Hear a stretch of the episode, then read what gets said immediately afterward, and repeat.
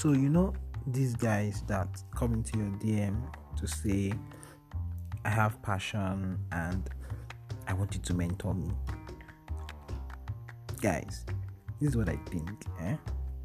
When you come into somebody's DM, you really, really, really should understand the fact that they don't know you, right? And passion is not something they care about. It's not the currency they can deal in, right? It's not something they can handle. It's not something they can answer. And so I advise you keep your passion to yourself. Let it drive you. Let it drive you to the DM. But when you get to the DM, do something else. Ask questions.